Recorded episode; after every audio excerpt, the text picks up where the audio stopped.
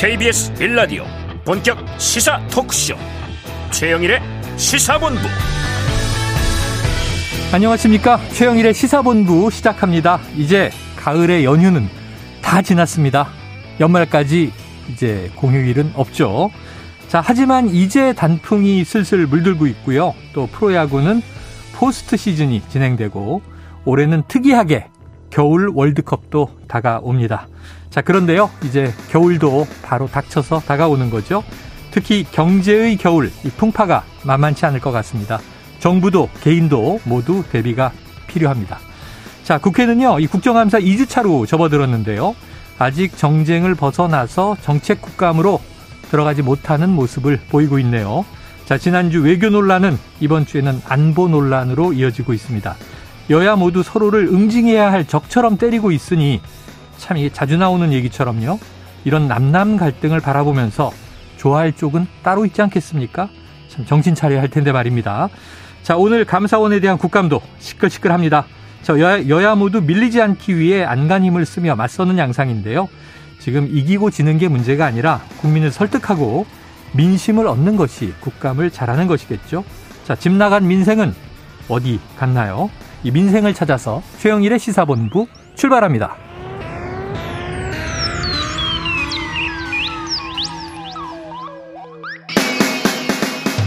네, 1부에서는요, 오늘의 핵심 뉴스를 한입에 정리해드리는 한입뉴스 코너 기다리고 있고요.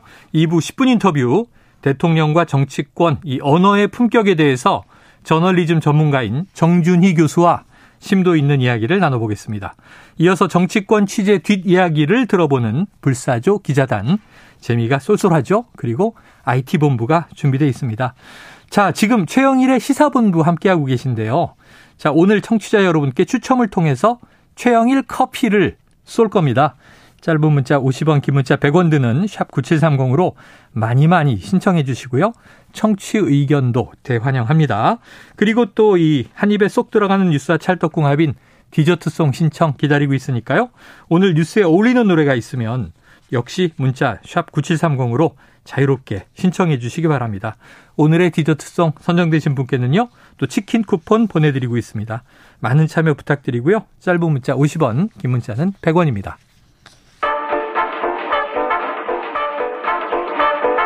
최영일의 시사본부 한입뉴스. 네, 오늘의 핵심 뉴스 한입에 정리해드립니다. 한입 뉴스. 박정호 오마이뉴스 기자, 오창석 시사평론가 나와 계십니다. 어서 오세요. 안녕하십니까. 이제 주 4일째 두 주 다 끝났어요. 네. 네. 네 아. 이제는 뭐 휴일 없습니다. 열심히 달려야 되고요. 그러니까. 자, 이런 와중에 이제 뉴스는 뭐 휴일 상관없이 쏟아지고 있는데 네. 첫 번째 이슈를 들여다보죠. 자, 윤석열 대통령 학업 성취도 전수 평가 원하는 모든 학교는 참여할 수 있다. 이건 어떤 내용입니까? 네, 오늘 윤 대통령이 용산 대통령실에서 국무회의를 열었습니다. 네. 아, 여기서 이제 발언 중에 나온 얘기인데요. 지난해 고등학교 학업 성취도 평가에서 수학, 영어 수준이 미달되는 학생이 음. 2017년 대비 40% 이상 급증했다. 네네. 아, 그리고 이제 기초학력이라는 게 우리 아이들이 자유시민으로서 삶을 살아가는데 꼭 필요한 건데, 아, 지난 정부에서 폐지한 학업 성취도 전수평가를 원하는 모든 학교가 참여할 수 있도록 하고 학생별로 밀착 맞춤형 교육을 해서 아, 국가가 책임지고 기초 학력 안전망을 만들겠다라고 설명을 했습니다. 음. 아, 그러면서 줄 세우기라는 비판 뒤에 숨어서 아이들의 교육을 방치한다면 대한민국의 미래도 어두워질 거다. 이렇게 얘기를 했는데요. 결국 이제 학업 성취도 전수 평가 그러니까 이 바꿔 말하면 일제고사라고도 우리가 얘기를 해 왔는데요. 이게 이제 이주호 사회부총리 겸 교육부 장관 후보자가 이명박 정부 시절 이 교육과학기술부 장관으로 재직하면서 네. 추진했던 정책이거든요.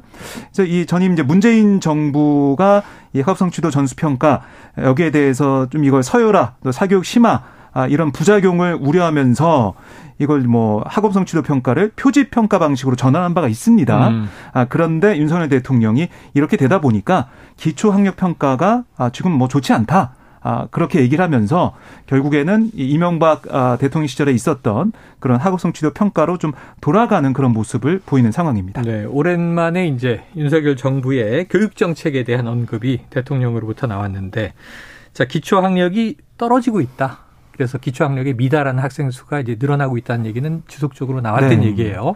그런데 이제 정부마다 정권마다 교육 정책의 차이가 있었죠. 과거에는 표집 방식이었고 이번에는 전수 방식으로 한다. 네. 자, 이 그래도 입시 과정을 통과한 지 오래 안 되시는 오창석 평론가님 어떻게 보십니까?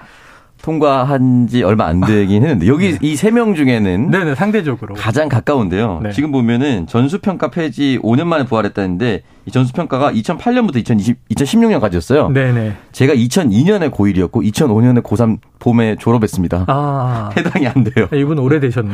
네네. 생각보다 제가 여기서만 가장 어린 것이지. 신지 한 10년 됐나 했는데 어. 그보다 훨씬 오래됐군요. 그렇습니다. 네. 사회적으로는 굉장히 어린 나이가 아니기 때문에 네. 저도 여기에 해당되지는 않았었는데요. 그러니까 두 가지를 짚어보고 싶어요.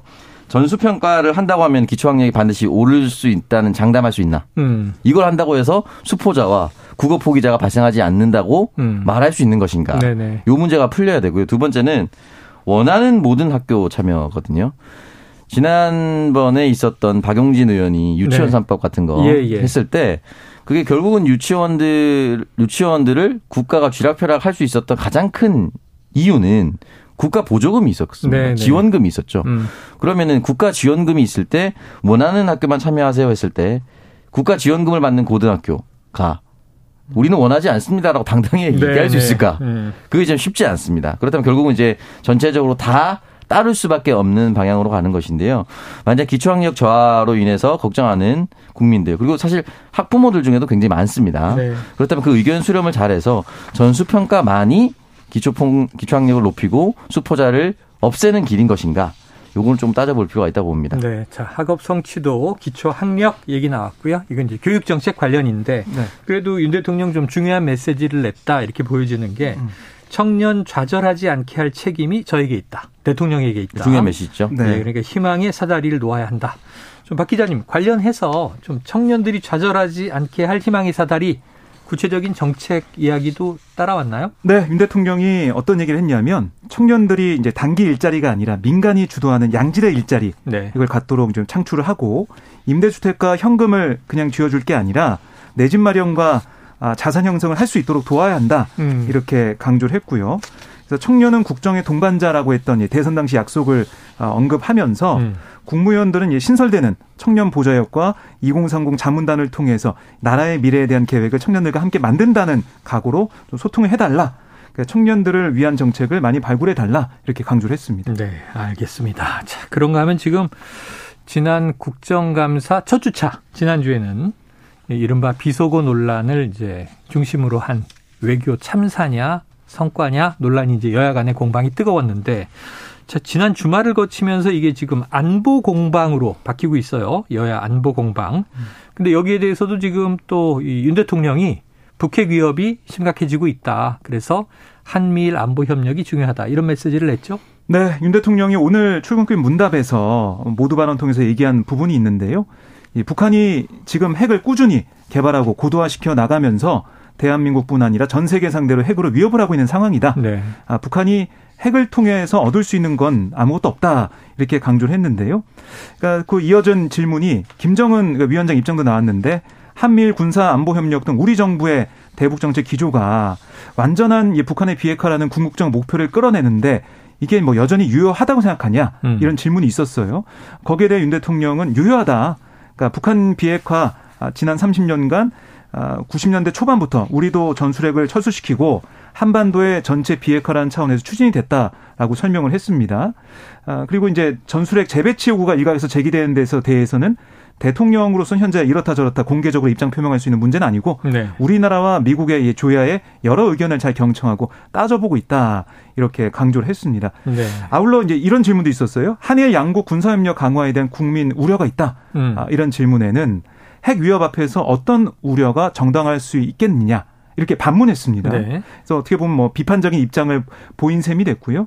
한편 야당에서 뭐 친일 국방이다. 뭐 우길기 관련된 그 표현을 써가면서 한밀 군사협력 강화 비판의 목소리, 우려의 목소리 여기에 대해서는 현명한 국민들이 잘 판단할 거다. 아, 이렇게 얘기하면서 아, 북핵 위협이 날로 심각해지고 있지만 국가나 한미 동맹, 한미일 안보 협력을 바탕으로 아, 견고한 대응체계를 구축해서 잘 대비하고 대응하겠다. 국민을 걱정하지 말고 경제 활동과 생업에 진력을 다하면 된다. 이렇게 강조를 했습니다. 네. 자, 지금 우리 집에 불이 났는데 지금 이웃을 가릴 것이냐, 음. 누구라도 이 협력해야 되지 않느냐 하는 취지의 메시지가 이제 윤 대통령으로부터 나왔고요. 네. 한미일 이제 공조 관련해서. 네. 근데 이제 문제는 이제 여야가 음. 점점 치열해지는 것 같아요. 어제도 휴일이지만 저희가 생방송을 했기 때문에 이재명 민주당 대표가 자, 이게 최근에 그 한미일 독도 음. 근해에서의 이제 해상 연합 훈련을 두고 이 극단적인 친일 행위 이런 표현을 썼고요. 음. 근데 지금 이 국민의힘은 정진석 비대위원장의 또 반격이 굉장히 거셉니다. 어떤 이야기들이 나왔습니까? 네, 일단 뭐 이재명의 일본 주둔설은 양대 망언이자 거짓말이다라고 음. 이야기를 했습니다. 사실 이제 우리가 반일 또는 뭐 극일 뭐 이런 단어를 여러 가지 쓰는데 네. 시대별로 이제 세대별로 어 일본에 대한 인식이 좀 다릅니다. 네. 일본이 두렵고 힘들고 싫지만 우리보다 훨씬 더 강대국이다라고 생각하는 대체적으로 생각하는 기성세대와 과거에 우리가 이미 일본 거의 잡은 거 아니야? 라고 음. 생각하는 또 새로운 세대가 또 있어요. 네. 그 사이에서 좀 일본을 바라보는 시각이 좀 다른데 여전히 어쨌든 정치권에서는 이 일본을 두고 여야는 또는 음. 보수와 진보는 어, 친일이냐 반일이냐 음. 이런 좀 낡은 프레임으로 싸우고 있습니다. 네네. 근데 결국 이제 이 낡은 프레임으로 들어가면 어떻게 되냐면 어, 정, 국민들은 관심에서 멀어지고 그 기성 세대들의 싸움이 돼버리는 경향이 있어요. 음. 근데 여기서 한 발자국 더 나간 것이 아닌가 라는 생각이 드는 발언을 네. 정기석 비대위원장이 했습니다. 네. 조선은 왜 망했을까? 어. 일본군의 침략으로 망한 걸까? 조선은 안에서 썩어 문드러졌고 그래서 망했다. 네네. 일본은 조선 왕조와 전쟁을 한 적이 없다라고 이야기를 남겼습니다. 그리고 일본군은 조선 관군과 함께 동학 농민혁명군을 진압했다라고 했었는데 이런 발언들 자체가 일본은 마치 아무 잘못도 없는 것처럼 보이기 때문에 네네, 네. 또 네티즌들로부터 이제 문매를 받고 있는데 이게 팩트적으로 맞는 것일까? 일본군의 침략 그리고 전쟁을 한 번도 한 적이 없다 라고 보기에는 사실은 흔히 말하는 무력 도발과 무력 위협이 있었죠. 네네. 강제 개항이 된 이유가 가서 개항해 주세요라고 해서 개항이 된 게 아닙니다. 음.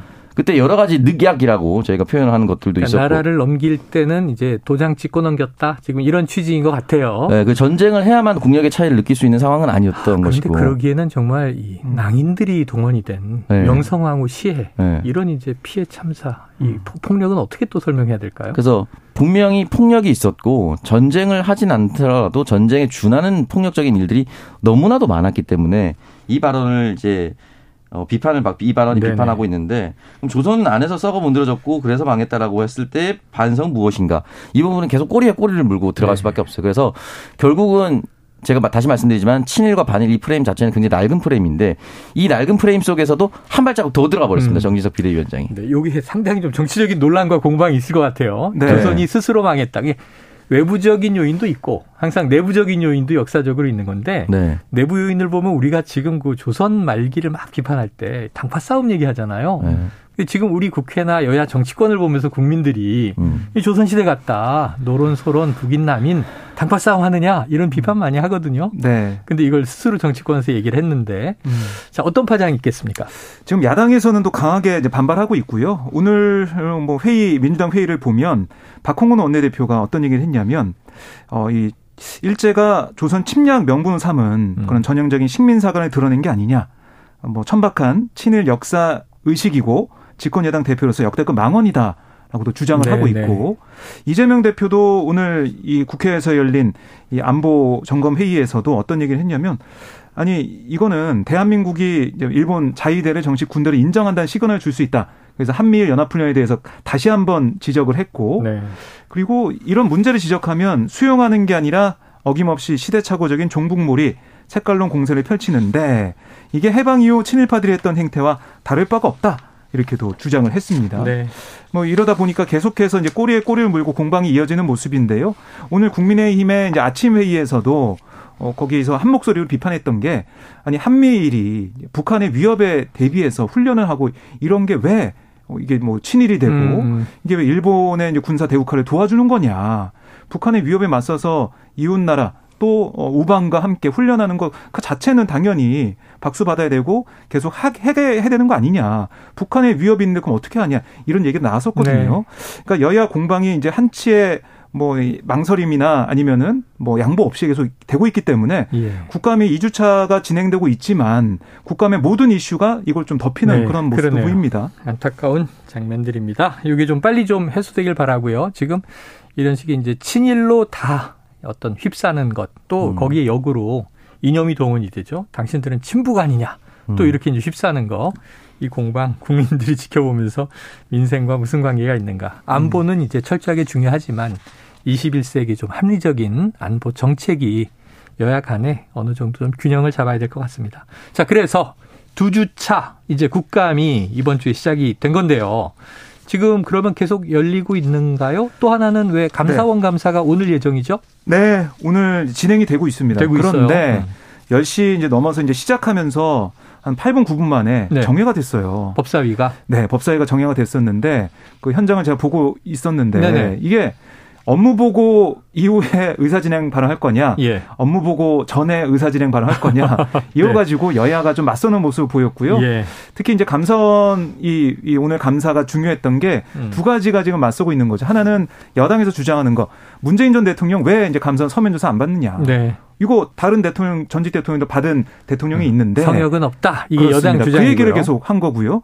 반면에 민주당에서는 아니 감사원이 이 서해 공무원 피격 사건 이 감사할 때 감사위원회 열어서 의결도 음. 하지 않고 그냥 한 거 아니냐. 절차를 뛰어넘었다. 절차적 문제가 있다. 네. 그렇게 얘기하면서 감사위원들을 향해서 어, 우리 감사 아, 그 법사위원들이 질문할 수 있어야 된다. 음. 질의할 수 있는 그 기회를 달라. 그런 얘기를 했거든요.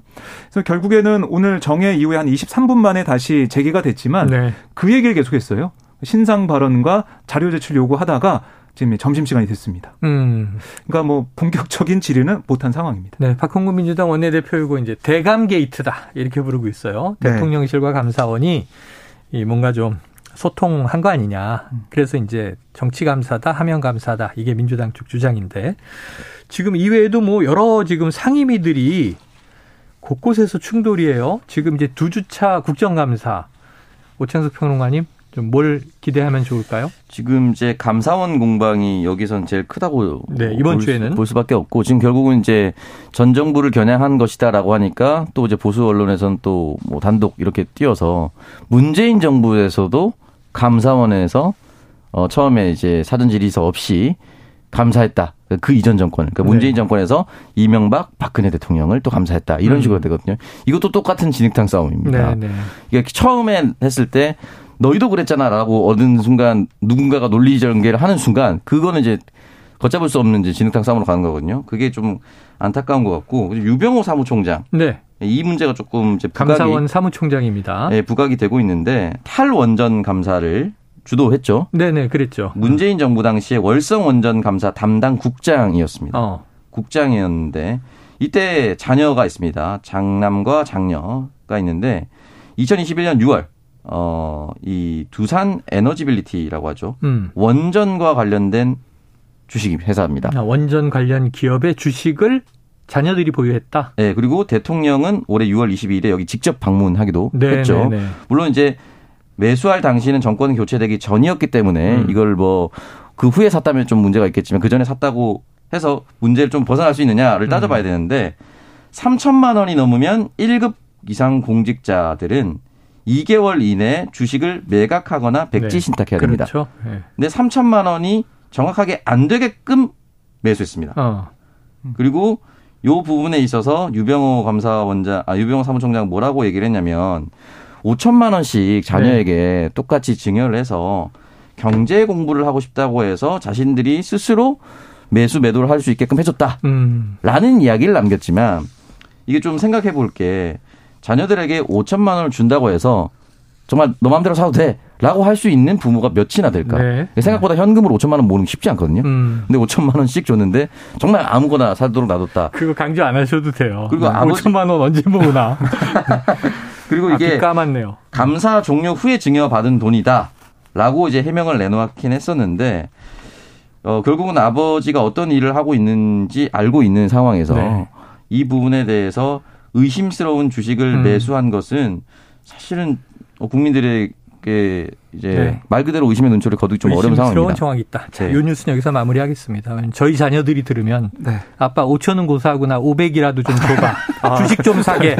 아, 이런 달라고. 자녀들이 있는 부모님들은 이 뉴스 이런 뉴스 들으면 정말 아니 네. 좀 속이 답답해지죠. 아, 그리고 유병호 사무총장 얘기 나왔으니까 하나 또 말씀드리자면 네. 오늘 이 법제사법위원회 감선 국정감사에서 이 문자 메시지 논란 네네네네. 여기에서 입장을 내놨어요. 아 그래요. 이관섭 대통령이 국정기획수석과 나눈 그 문자 메시지에 대해서 제 문자에 대해 논란거리를 제공해드려 송구스럽다 네. 이렇게 밝히면서도 음. 그렇지만 그 소통은 정상적인 것이었다 이렇게 음. 주장을 했습니다. 네. 아마 이 부분도 이제 오후에 계속 여야 의원들의 질의에 따라서 예. 내용이 업데이트 될 것 같습니다. 그러니까 해명이 새로 나간다 무식한 소리 말라는 취지다. 네. 특정 언론을 거론한 것이다. 그렇습니다. 그러니까 이게 어떤 위원회의 이제 어떤 절차를 거치지 않고 안건이 결정될 수도 있다. 음. 예외 사항도 있다라고 하는 네. 것이죠. 이게 지금 뭐 국감 오늘 공방입니다. 한번 지켜보도록 하고요. 자, 지금 드디어 평일로 돌아온 월요일 같은 화요일 점심시간이죠. 교통 상황 알아보고 이어가겠습니다. 교통정보센터의 유화영 리포터 나와주세요. 네, 고속도로는 교통량이 많진 않지만 공사 구간을 중심으로 속도 떨어집니다. 중부 내륙고속도로 양평 방면 창녕에서 현풍까지 공사하면서 3km 정체고요. 이후로 연풍터널 부근 1차로에서는 사고 났습니다. 조심하셔야겠습니다. 대전 통영고속도로 통영 방향 산내 분기점에서 남대전까지 2차로에서 공사하는데요. 부근으로 속도 떨어집니다. 경부고속도로 부산 쪽으론 잠원에서 서초까지 밀리고요. 기흥과 오산을 시작으로 5km씩 막힙니다. 계속해서 입장부터 망향 휴게소까지 정체고요. 더가 옥천 휴게소 부근 정체는 공사 때문입니다. 광주 원주고속도로 광주 방향 동곤지암 일대에서 11km 긴 구간 정체입니다. KBS 교통정보센터였습니다.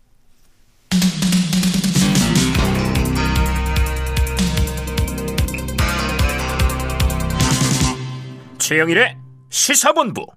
네, 청취자 여러분 지금 최영일의 시사본부 함께하고 계신데요. 오늘 청취자 여러분께 추첨을 통해서 최영일 커피를 쏘고 있습니다. 짧은 문자 50원, 긴 문자 100원이 드는 샵 9730으로 신청해 주시고요. 청취 의견 여러 가지 이제 고견들 저희가 반영합니다. 자, 다음 이슈로 한번 넘어가 볼게요. 지금 여당 국민의힘 지금 이제 비대위는 가처분 기각으로 네. 이제 유효하게 됐고요. 인정이 된 겁니다. 그러면 이제 조기 전대 전당대회가 언제냐? 차기 당권 누구에게 가느냐? 자, 좀 그림들이 드러나나요? 꿈틀꿈틀하고 예, 있죠. 거의 이제 매일 네. 어떻게 보면은 당권 경쟁이 벌어지고 있고 더 치열해지고 있다 이런 네네. 생각이 드는데요. 오늘 같은 경우는 안철수 의원이 자신의 페이스북에 뭐라고 썼냐면 음. 이번 전당대회는 총선 승리를 위한 당내 경쟁력 있는 선명한 선택지 제공해야 된다. 네. 아, 그래서 저는 유승민, 나경원 두 분 모두 출마하시기를 희망한다라고 어. 얘기를 했습니다. 그러면서 구체적으로 안 의원은 유 전 의원은 개혁 보수를 자처하고 계시고 나 전 의원은 전통 보수를 지향하고 계신다. 음. 아 근데 저 안철수는 중도 확장성이 있다고 자부한다. 음. 이렇게 얘기를 했어요. 그래서 세 명의 출마가 되면 보수, 중도, 그다음에 이 개혁 보수 네. 선택지가 넓어진다는 네 얘기예요. 네. 그래서 다 나와서 국민들 앞에서 평가받자, 당원들 앞에서 평가받자 이런 얘기를 하고 있는 건데요. 그러면서도 유 전 의원은 보수의 신뢰를 회복해야 하는 숙제가 있고 음. 나전 의원은 확장성에 대한 우려가 있다. 그리고 저도 보수층의 신뢰를 높여야 하는 숙제가 있다. 아, 다. 네, 다 있다. 예, 근데 예. 눈에 띄는 부분이 김기현 의원에 대한 언급이 없었어요. 아. 이게 좀 시사하는 바가 있을 것 같습니다. 네, 네. 어떻게 보면 가장 어, 뭐 경쟁 구도라고 해야 되나요? 지금 경쟁자라고 볼 수 있죠. 전당대회를 빨리 열자고 좀 주장하는 그렇습니다. 주장해 왔던 네. 김기현 의원. 어떻게 뭐 강한 상대라고도 볼 수가 있고요. 김기현 의원의 메시지도 나왔습니까? 네. 그래서 안철수 의원이 그렇게 얘기를 하면서 총선 승리에 개혁의 골든타임도 열린다. 음. 총선 승리, 윤석열 정부 성공 강조했는데 그러다 보니까 김기현 의원도 여기에 이제 맞서는 메시지를 올렸는데요. 아. 니 총선 승리라는 지상 목표를 그안 의원이 공유하고 있는데 그럼 안 의원의 대선 불출마 선언도 기대하겠다. 아. 이렇게 압박을 했습니다. 그러니까 김기현 의원 같은 경우는 안철수 의원이 대선에 가기 위한 발판으로 음. 당권을 가지려는 게 아니냐 이런 얘기 하고 있기 때문에 그걸 다시 한번 부각을 시키면서 총선 승리 나도 바란다. 그 안철수 의원도 그러면 총선 승리 어, 얘기하면서 대선 불출마 선언도 해라 이렇게 얘기를 하고 있는 거죠. 그래서 뭐 결국 이렇게 주고받는 어, 장군 멍군을 좀 하고 있는 모습이고요. 거기다가 유승민, 뭐 나경원 전 의원도 계속해서 신경전을 벌이고 있는데 어제 전해드렸잖아요. 유승민 전 의원이 여론조사 잘 나오고 있다. 그렇죠, 그렇죠. 했는데 링크도 걸었다고 했고. 예, 그 똑같은 여론조사에서 나경원 전 의원이 아니 보수층에서 내가 잘 나온다 이렇게 7주 연속이다 뭐 이런 식으로. 아 그래요. 네, 그 얘기를 또 하면서 음. 맞받아치는 모습을 보였습니다. 그 어떻게 갈까요? 정치인들이 그 국회의원 한 번 하면 초선, 두 번 하면 재선, 세 번 하면 삼선 뭐 이런 식으로 하잖아요. 네네네. 그렇게 하나씩 자신들 스스로는 승급을 하고 있다라고 생각을 하고 있거든요. 병력을 쌓아가는 거예요. 네, 김기현 의원이 안철수 의원을 향해서 대선 불출마 선언하라고 하는 것은 사실 말도 안 되는 얘기입니다. 네네. 음. 이게 사실 만약에 김기현 의원이 당대표가 돼서 총선을 승리로 크게 이끌고 다가오는 지방선거를 크게 이끌 또 그 승리로 어. 이끌잖아요. 대선 출마 선언 안 할 것 같아요. 네. 그러니까 사실은 여기 있는 사람들이 다 차기 주자로 분류될 수 있는 사람들이에요. 아니 모든 정치인들은 네. 그가 뭐 유명하건 덜 유명하건 네. 잘 나가건 잘 못 나가건 네. 다 대권의 꿈을 마음속에 품고 있다. 네. 정치인들은 다 그렇게 얘기하더라고요. 그래서 지금 보면은 이 말을 제가 말씀드리는 이유가 사실 말도 안 되는 얘기를 하는 이유가 안철수 음. 의원이 가장 걱정이 된다. 어. 또 이게 하나고요. 두 번째는 대통령님 안철수 의원 나오면 자기 대선판으로 총선 준비할 겁니다. 음. 라고 용산에게도 메시지를 보내고 있다고 아, 저는 생각합니다. 그래요, 그래요. 음. 그래서 이제 용산의 의중을 저에게 좀 주십시오. 저는 뭐 대선과 전혀 상관이 없습니다. 네네. 라는 메시지를 또 주고 있는 거예요. 왜냐하면 계속해서 일각에서 권영세 의원도 차출해야 된다 이런 얘기 계속 나오고 있습니다. 그렇죠, 그렇죠. 시사 방송에서도 계속 그 이름이 등장하고 음. 심지어는 한동훈 장관 이름이 나올 때도 있어요. 아 그렇죠, 그렇죠. 그러니까 용산의 의지가 총선 승리는 꼭 필요한데 총선 승리를 통해서 해당 당 대표가 대통령으로 나아가자고 한다면 나아가려고 한다면 이 총선의 공천이라든지 당 장악을 그 사람 중심으로 할 것이라는 우려를 네. 용산하고 있습니다. 당연히 할 수도 있다고 생각이 들고요. 음. 그러면 국정 하반기 국정 동력은 당연히 떨어지고 힘은 떨어지고 지금 여당 내부에서도 일부는 용산을 향해서 비판을 할 텐데 만약에 대통령의 국정 수행 지지율이 계속 떨어지는 판에서 안철수 의원이 자기 세력을 가지고 총선을 승리한다면 네. 더 세게 각을 음. 세울 수도 있거든요. 그런 부분에 있어서 김기현 의원 같은 경우는 묘한 포인트를 딱 잡아서 안철수 의원이 받을 수 없는 것 그리고 음. 용산이 신경 쓰는 것을 얘기해줬다라고 볼 수가 있습니다. 자, 몇 명의 이제 당권 주자들 이름이 쭉 언급이 됐습니다. 이 안철수 의원은 뭐 누구도 나오시오, 누구도 나오시오, 뭐 무엇의 대표 주자고 무엇의 대표 주자고 하지만 어떤 또 풀어야 할 숙제들을 가지고 있고 저도 그렇소 해서 한번 다 달려봅시다 이런 얘기를 한 건데 당권 주자들을 또 싸잡아서 비판한 인물도 있어요. 네. 근데 지금 이 홍준표 대구시장은 현재 당권 주자는 아니잖아요. 그렇습니다. 네네. 당권 주자는 아닌데요. 홍준표 시장이 계속해서 이 정치권에 대한 입장을 밝히고 있어요. 네. 예, 오늘도 어떤 얘기를 페이스북에 올렸냐면 악역도 마다하지 않고 배신도 안 하고 강력한 리더십도 있는 제대로 된 당대표가 나왔으면 좋겠다. 음. 이미지 정치인은 더 이상 나오지 마라. 네네. 네. 또 소신 없는 수양버들은 가라. 아, 이렇게 강하게 비유적인 얘기들이 많이 나오네요. 네. 자, 해석을 좀 해야 되겠네요. 네, 해석이 필요한 상황인데 네. 이 당장 뭐 이 홍 시장이 또 얘기한 걸 좀만 더 전해드리면 예, 예. 대여 투쟁을 하는 야당이 연단의 레드카펫을 깔고 아카데미 시상식 카드 등장에 쇼할 때 그곳은 이미 야당 투쟁 장소가 아니었다라고 얘기를 했어요. 그 음. 이미지 정치 얘기를 하면서 비판한 셈인데 결국에는 떠오르는 정치인은 두 사람인 것 같아요. 네. 어, 유승민 전 의원, 네. 또 나경원 전 의원, 또 안철수 의원이 좀 떠오르는 아. 그런 상황인데 왜냐하면은 배신도 안 하고 이 부분에서 음. 배신자 프레임이 여전히 음. 뭐 유승민 전 의원한테 작동하고 있다. 네. 이런 당내에서 나오고 있거든요. 네. 대구에서 힘들다라고 하고 있지만 유승민 전 의원은 대구에서도 잘 음. 나오고 있다 이렇게 네, 네 그렇죠. 얘기를 반박을 하고 네. 있기 때문에 그런 부분들 또 이미지 정치 이런 것들은 나경원 전 의원이 이제 원내대표하고 이럴 때 음. 그때 상황을 좀 지적한 게 아니냐. 아, 뭐 패스트 트랙 때 또 장면들이 있죠. 그렇습니다. 그래서 결국에는 뭐 홍준표 시장 생각에는 음. 좀더 어, 당을 위해서 어. 좀 헌신할 수 있는 사람을 좀 원하는 게 아닌가. 그러니까 자기 정치를 하기 위해서 당권에 도전하고 어떤 지금 정부를 비판하는 그런 목소리보다 당에 좀 헌신할 수 있는 사람 찾는 게 아니냐 이런 생각이 드는데 해석이 필요해요. 네. 자 오병로아님. 네. 그럼 홍준표 대구시장이 밀고 있는 차기 당권 주자 누굽니까? 이름은 제가 잘 모르겠고요. 홍준표 의원은 이름을 누구... 모르면 어떻게 홍준표 지사는 홍준표 대구시장은 음. 그 어떤 개파를 만든 적이 없었기 때문에 거의 아. 누구를 밀거나 당기거나 하지는 않았을 것 같고요. 네네. 이 행가는 결국은 당을 위해 헌신하라는 말은 당 대표 돼서 자기 사당화해서 음. 내가 대권 가도 가는데 걸림돌이 되는 당 대표는 안 된다. 이 이야기를 하고 싶으신 거죠. 그러니까 예를 들어 당에 헌신한다는 것은 자기 세력을 구축하지 않고 어. 자기 친한 사람 공천 주지 않고 이런 식으로 하라는 거잖아요. 우리 이미지 정치는 저는 글쎄요, 저는 안철수 의원 얘기에게 던진 얘기가 아닐까. 왜냐면 이제 새정치 네네. 얘기를 해왔고 줄곧 지금까지 음. 안철수표 정치는 그럼 무엇인가라는 질문에 네. 응답을 제대로 하지 못했던 경우가 네. 많았어요. 그래서 계속해서 안철수 의원을 계속해서 공격했었던 것이고 소신 없는 수양보들은 나경원 의원에 가깝지 않을까라는 아. 생각도 듭니다. 지금 저희가 시간을 돌이켜 보면 탄핵 직전에 바른정당으로 나경원 의원이 합류할 것이라는 기사가 지금도 남아 있어요. 네. 결국 합류하지 않았죠. 그러니까 큰 권력 앞에 왔다 갔다 왔다 갔다 한 네. 사람들 안 된다. 알겠습니다. 라고 얘기를 음. 하는 것 같습니다. 아, 제 생각에 이제 다 비판을 하고 결국은 나는 차기 당권에 도전하진 않지만 뭐 지금 이제 대구시장을 맡았으니까요. 네. 나 같은 사람을 찾아보시오 하면서 본인을 좀 부각시키는 거 아닌가. 아, 나만한 사람이 없다. 드네요. 자. 그래요. 이제 이 외신으로 좀 가보겠습니다. 지금 이 러시아와 우크라이나 전쟁 와중에서 자, 크림 대교라고 하는 이제 러시아에게 중요한 다리가 폭파된 일이 있었어요.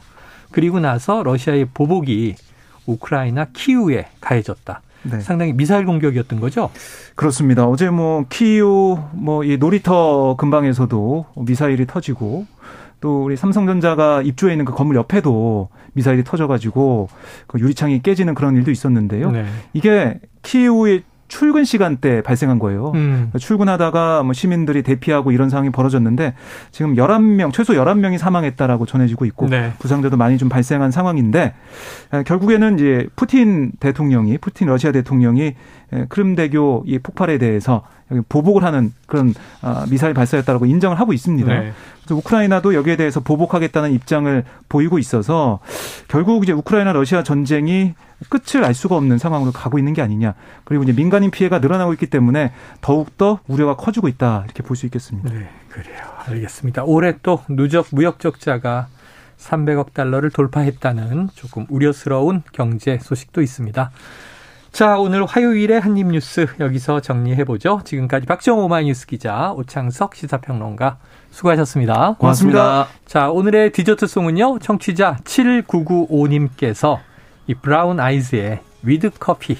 오늘 최영일 커피 홍보를 많이 했더니 With Coffee를 신청해 주셨습니다.